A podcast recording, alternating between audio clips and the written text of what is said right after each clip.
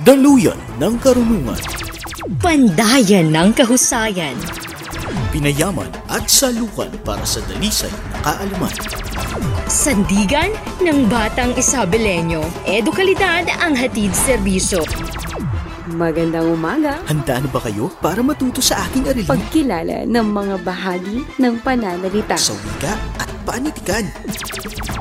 Oras na para sa mga araling bubuhay sa pusong Pilipino. Mga leksyong hahasa sa diwang makabansa. Kahusayan sa wika ay lilinang Kagalingang pangretorika ay huhubugin. Edu Aksyong Pilipino. Filipino.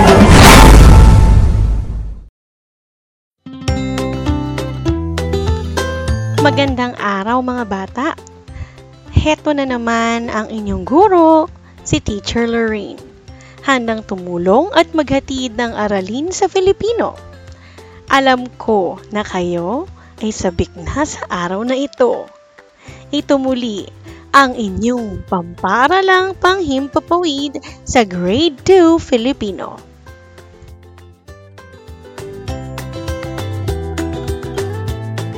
Sigurado akong handa na kayo sa ating aralin. Magaling, halina at ating alamin ang pag-unawa sa teksto gamit ang inyong mga karanasan. Pero bago tayo magsimula, laging tandaan ang tatlong M, maging mapanuri, masigla, at masaya sa ating talakayan.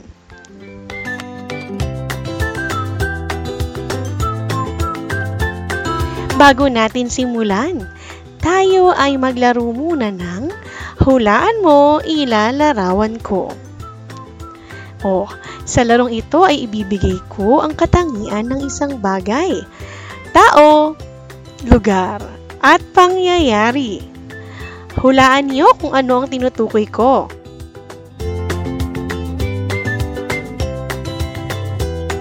O, handa na ba mga bata? Sige, at simulan na natin. Para sa unang bilang. Kadalasan, ito ay mataas, nagbibigay lilim kapag araw ay masikat, at kadalasan ito ay nagbibigay ng pagkaing masarap. Ano ito? Ano mga bata? Sabay-sabay tayo sabihin ng sagot ha? Isa, dalawa, tatlo. Puno. Magaling mga bata. O, handa na ba kayo sa ikalawang bilang? Heto na. Isinusuot ko ito sa pagpasok sa paaralan at pagpunta sa simbahan gamit sa mga paa upang di masugatan. Ano ito? Tama! Mahusay mga bata. Ito ay sapatos. Naku, sigurado akong sabik na kayo sa ikatlong bilang. Heto na. Siya'y mapagmahal at maalaga sa aming mga kapatid. Nais niyang kami ay kapiling sa bawat sandali. Napakahusay! Ito ay walang iba kundi ang ating ina o nanay. Ayan, talaga namang magaling. Para sa ating huling bilang, kadalas ay mahaba kung ito ay bago pa. Subalit, umiigsi sa kakatasa. Ano ito? Tumpak! Ito ay lapis. Magaling mga bata. Sadya talagang pamilyar kayo sa mga bagay na aking pinahulaan. Dahil sa araw na ito, ang ating tatalakayin ay pag-unawa sa teksto batay sa sarili ninyong karanasan. Uulitin ko mga bata. Ang ating tatalakayin sa araw na ito ay ang pag-unawa sa teksto batay sa sarili ninyong karanasan.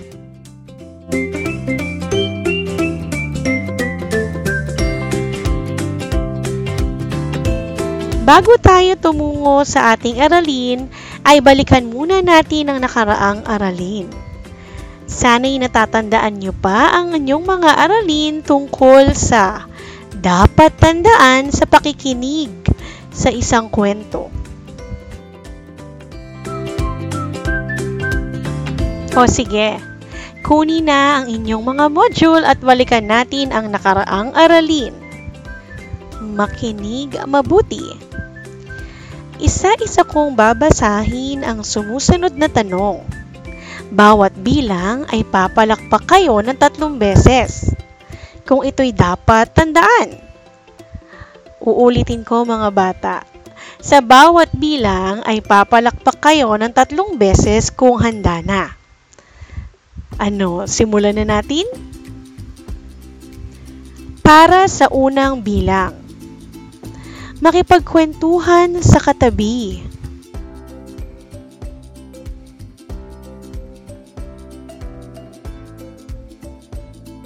Tama, walang palakpak. Para naman sa ikalawang bilang. Tumingin sa nagkikwento. Tama, hindi rin dapat pumalakpak. Ito naman ang ikatlong bilang. Tandaang mabuti ang mga tauhan sa kwento. Mahusay, mayroon itong tatlong palakpak. Para naman sa ikaapat na bilang. Tandaan ang mga mahalagang pangyayari sa kwento. Ang galing, ito din ay may tatlong palakpak.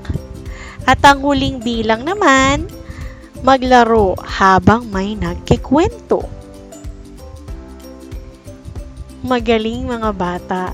Ito ay hindi dapat palakpakan dahil hindi natin ito dapat taglayin sa pakikinig sa kwento. O ayan mga bata, natapos na nating balikan ang huling aralin atin nang alamin ang mga dapat tandaan sa pakikinig ng mga kwento batay sa ating karanasan. Pero bago yan, tayo'y makinig muna sa isang paalala. Mari, ba't may gamit kayong radyo ngayon? Luma na yan ah. Mare, ang radyo ay kailanman hindi na paglilipasan ng panahon. Lalo ngayon, isa ang radio-based instruction sa napiling gamitin ng DepEd para maituloy ang pag-aaral ng mga bata sa kabila ng pandemiko. Wow! Ang galing naman! Sige Mare, uwi na ako para makabili ng radyo para sa inaanak mo. Tara na't matuto sa kabila ng pandemiko. Isang paalala mula sa DepEd at ng himpilang ito. Sulong Edo Kalidad! At tayo'y nagbabalik mga bata. Atin ang buksan ang mga taenga, lawakan ang isipan. Sa araling ating tatalakay, imahinasyo'y paganahin. Halina't simulang makinig sa ating aralin tungkol sa pag-unawa sa teksto gamit ang karanasan. Naranasan niyo bang mag-impok ng pera sa isang alkansya? Oo, isang alkansya. Minsan ito'y gawa sa kawayan o kaya naman gawa sa clay. Marami ring nakikitang gawa sa plastic. May alkansyang nakahulmang baboy, may bilog, may nakahulma din na isang bahay. Ito ay isang bagay na sinusuksukan natin ang ating mga barya o perang natitira sa ating baon. Pumalakpak ang mga naranasan ng mag-ipon ng pera sa alkansya.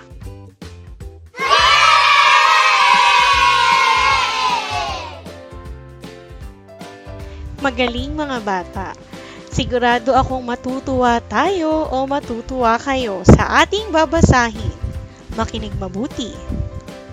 Ang kakaibang baboy ni Kiel na sinulat ng malikhaing kamay ni Christina T. Fangon. Walong taong gulang pa lamang si Kiel ay natutuhan na niyang mag-alaga ng isang baboy. Kakaiba ang baboy na alaga niya. Hindi ito lumalaki. Hindi rin tumataba, subalit ito'y bumibigat. Ito ay isang alkansya. Dito niya tinatabi ang sobra niyang pera. Tuwing hapon, pagkagaling sa paaralan, ay binibisita niya ang kanyang alkansyang baboy at hinuhulugan ito. Natutuwa siyang marinig ang tunog mula dito.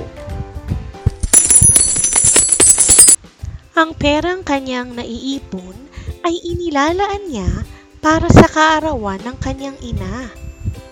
Lumipas ang mga araw. Sumapit na ang kaarawan ng kanyang ina. Kinuha niya ang kanyang baboy. Inalog-alog hanggang sa makuha ang lahat ng laman nito. Tinapik-tapik niya ito at sinabi, Pangako, pabibigatin kitang muli. Nakalabas ng umiti si Kiel at bumili ng isang pulang blusa kasama ang kanyang kuya Clarence. O mga bata, nagustuhan niyo ba ang ating kwentong tinalakay? Nakatutuwa talagang mag-ipon ng ating pera upang magamit natin ito sa oras ng pangangailangan o pinaghahandaan. Sino sa inyo ang may katulad ng kakaibang baboy ni Kel?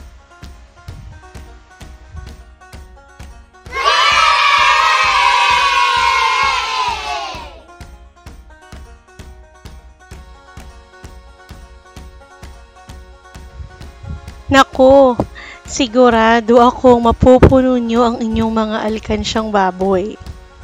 Ngayon naman ay oras na para sukatin ang inyong kaalaman tungkol sa aralin sa pag-unawa sa tekstong ginamit ang karanasan. Mayroon tayong mga karanasan na maihahalin tulad sa ating nabasang kwento. Marunong ka rin bang mag-ipon? Maaaring ang sitwasyon na iyong nabasa ay nangyari na sa iyo. Tara, balikan natin ang ating kwento. Babasahin ko ang mga bawat tanong at pipili kayo ng sagot sa ibibigay kong pagpipilian. Ihanda na ninyo ang inyong kwaderno at ating sagutan ang bawat bilang. Makinig mabuti. Heto na ang unang bilang. Sino ang pangunahing tauhan sa kwento?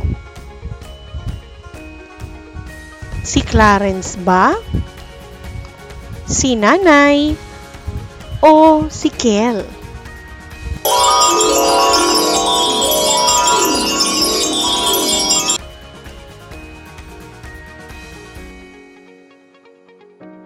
Para naman sa ikaapat na tanong, ano ang alaga ni Kel? Alkansyang aso? Alkansyang baboy? O alkansyang manok?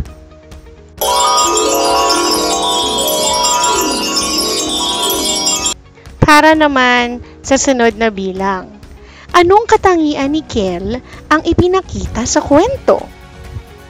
Siya ba'y masayahin, magastos, o mapag-ipon?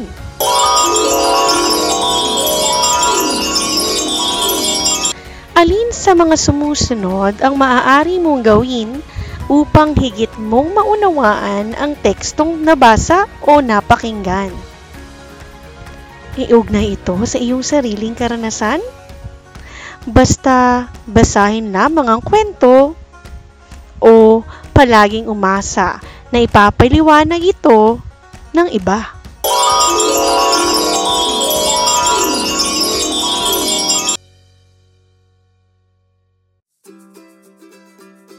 Mahusay mga bata. Nasagutan ba ang lahat ng tanong? Oh, oras na para sagutin natin ang mga katanungan. Ilabas na ninyo ang inyong papel at atin ang iwasto. Para sa sagot ng unang bilang, makinig mabuti. Sino ang tauhan sa kwento? Ang tamang sagot ay si Kiel. Galing mga bata. Ngayon tumungo naman tayo sa ikalawang bilang. Totoo bang baboy ang alaga ni Kiel? Ang tamang sagot ay hindi. Dahil ito ay isang alkansyang baboy. Magaling mga bata. Para naman sa sumunod na tanong. Sa palagay mo, saan kinukuha ni Kel ang ipinahuhulog niya sa kanyang alkansyang baboy? Magaling! Ito ay galing sa kanyang natitirang baon sa eskwela. At para naman sa ikaapat na tanong, ano ang alaga ni Kel? Tama, ito ay isang alkansya. At para naman sa huling katanungan, anong katangian ni Kiel ang ipinakita sa kwento? Napakahusay mga bata. Siya ay isang batang mapag-ipon o mapag-impok. At ang huli, alin sa mga sumusunod ang maari mong gawin upang higit mong maunawaan ang tekstong nabasa o napakinggan. Tama! Iugnay nyo ito sa inyong mga karanasan. Napakagaling mga bata. O, bilangin natin ang inyong nakuhang puntos. Mahusay ang lahat nakatutuwang malaman na nasagutan natin ng tama ang mga katanungan. Palakpakan ng mga sarili.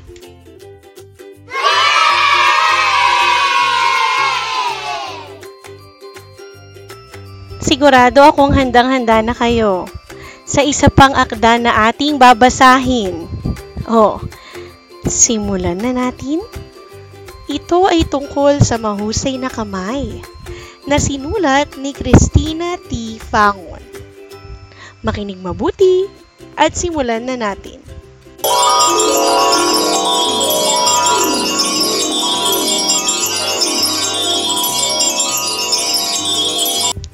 Hilig ni Johan ang gumuhit. Gumuguhit siya ng puno, tao, hayop, at kung ano-ano pang nakikita niya sa kanyang paligid batid niyang magaling siya. Sa mga paligsahan, siya ay laging nangunguna. Gayunman, lagi niyang sinasanay ang kanyang kakayahan dahil lagi niyang naaalala ang sinabi ng kanyang ina. Kung hindi mo pauunlarin ang iyong sarili at talento, ay mawawala iyan sa iyo. Sa tuwing naiisip niya lalo niyang pinaghuhusay ang kanyang ginagawa. Ho, sino dito ang may kaparehong karanasan ni Joen? Sino sa inyo ang may mahusay ding kamay katulad niya? Palakpak nga ang mga kamay?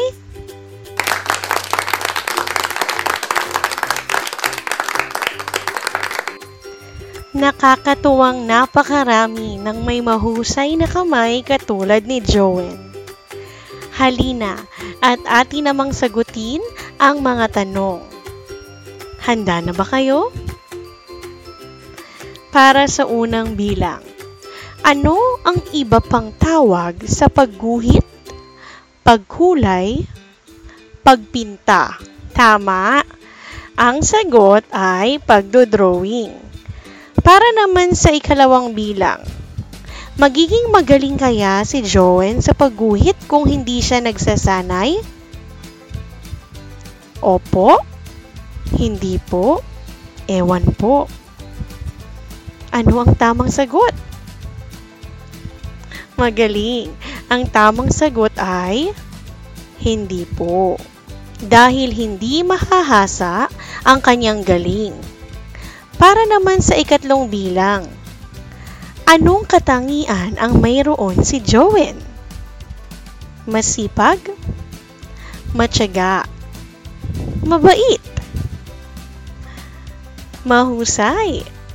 Ang tamang sagot ay matyaga. Magaling mga bata. Para naman sa susunod na bilang. Sino ang laging naaalala ni Jowen? Kaya pinagbubuti niya ang kanyang ginagawa. Ang kanyang nanay, tatay, o lola. Magaling. Ang tamang sagot ay ang kanyang ina o nanay. Sa ikalamang bilang naman, ano ang ibig sabihin ng pamagat sa ating kwentong mahusay na kamay? Magaling makipaglaban? Magaling maglaba? O magaling gumuhit? Napakahusay mga bata. Ang tamang sagot ay magaling gumuhit. Nakatutuwang nasagutan natin ang lahat. Nasiyahan ba kayo sa ating gawain? O sige, makinig muna tayo sa isang paalala at ating ipagpapatuloy ang talakayan. Taho! Taho kayo dyan! Di makatulog sa gabi sa kaiisip Damdamin ko'y mayroong lungkot hanggang sa panaginip Oh, Berto, di ka ba nakatulog kagabi? Hindi nga ho, Kuya Pekto. Dala ho siguro ng lungkot ng pag-iisa dito sa bahay. Di ho kasi makalabas dahil sa COVID-19. Hay. Berto, may tatlong bagay na dapat kang tandaan para maiwasan ng lungkot sa mga ganitong sitwasyon. Una, alamin ang dahilan ng iyong kalungkutan. Pangalawa, maaaring ipabatid ang iyong nararanasan sa mga taong malalapit sa iyo. Nariyan ang internet para makausap mo sila. At ang pangatlo, ilaan mo ang iyong oras sa mga bagay na ikaw ay magiging abala. Hindi lang pisikal na kalusugan ang mahalaga, Perto, pati pang kaisipan rin. Tatandaan ko yan, Kuya Pekto. Maraming salamat sa payo. Isang paalala mula sa kagawaran ng edukasyon at ng himpilang ito. Tayo'y muling nagbabalik. Subukin pa natin ang inyong husay para sa ating pagsasanay. Oh, handa na ba kayo? Babasahin ko ang sitwasyon at sasabihin ninyo ang inyong magiging sagot batay sa inyong karanasan. Handa na? Para sa unang bilang. Umuulan noon. Masayang nakatanaw si Jose sa mga batang naglalaro sa labas. Kagagaling lang niya sa sakit, subalit maayos na ang kanyang pakiramdam. Maguhubad na sana siya ng damit nang dumating ang kanyang ina at pinigilan siya. Hindi siya pinayagang maligo sa ulan. Ano kaya ang dapat gawin ni Jose?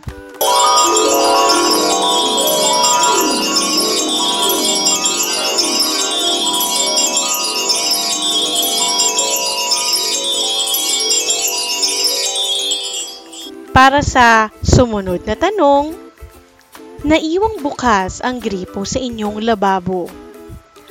Ano ang dapat mong gawin?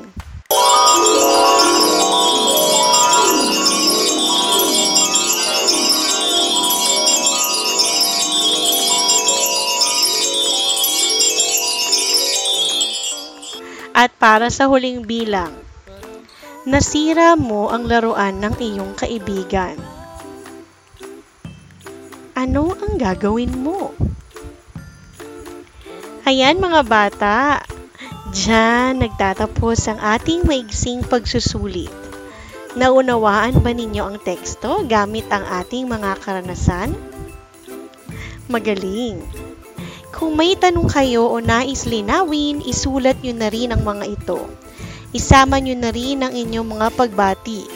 Hantayin ang inyong mga guro upang kolektahin ang inyong mga module.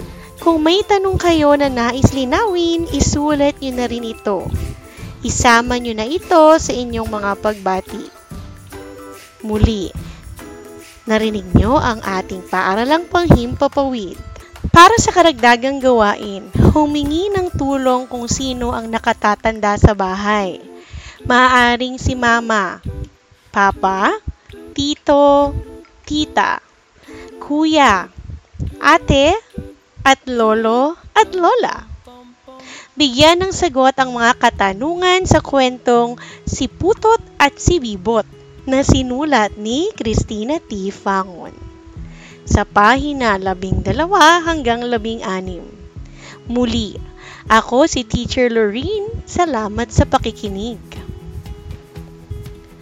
Sa ngalan ng aming scriptwriter na si Ginang Lorena Vitalan at ng Schools Division of Isabela, Radio-Based Instruction Production, muli, ako ang inyong guro, si Teacher Lorene. Paalam! Daluyan ng karunungan, Pandayan ng kahusayan. pinayaman at salukan para sa dalisay na kaalaman. Sandigan ng Batang Isabelenyo. Edukalidad ang hatid serbisyo. Magandang umaga! Handa na ba kayo para matuto sa aking aralin Pagkilala ng mga bahagi ng pananalita. sa wika at panitikan? Oras na para sa mga araling bubuhay sa pusong Pilipino. Mga leksyong hahasa sa diwang makabansa. Kahusayan sa wika ay lilinangin. Kagalingang pangretorika ay huhubugin. Edu, aksyong Pilipino. Filipino.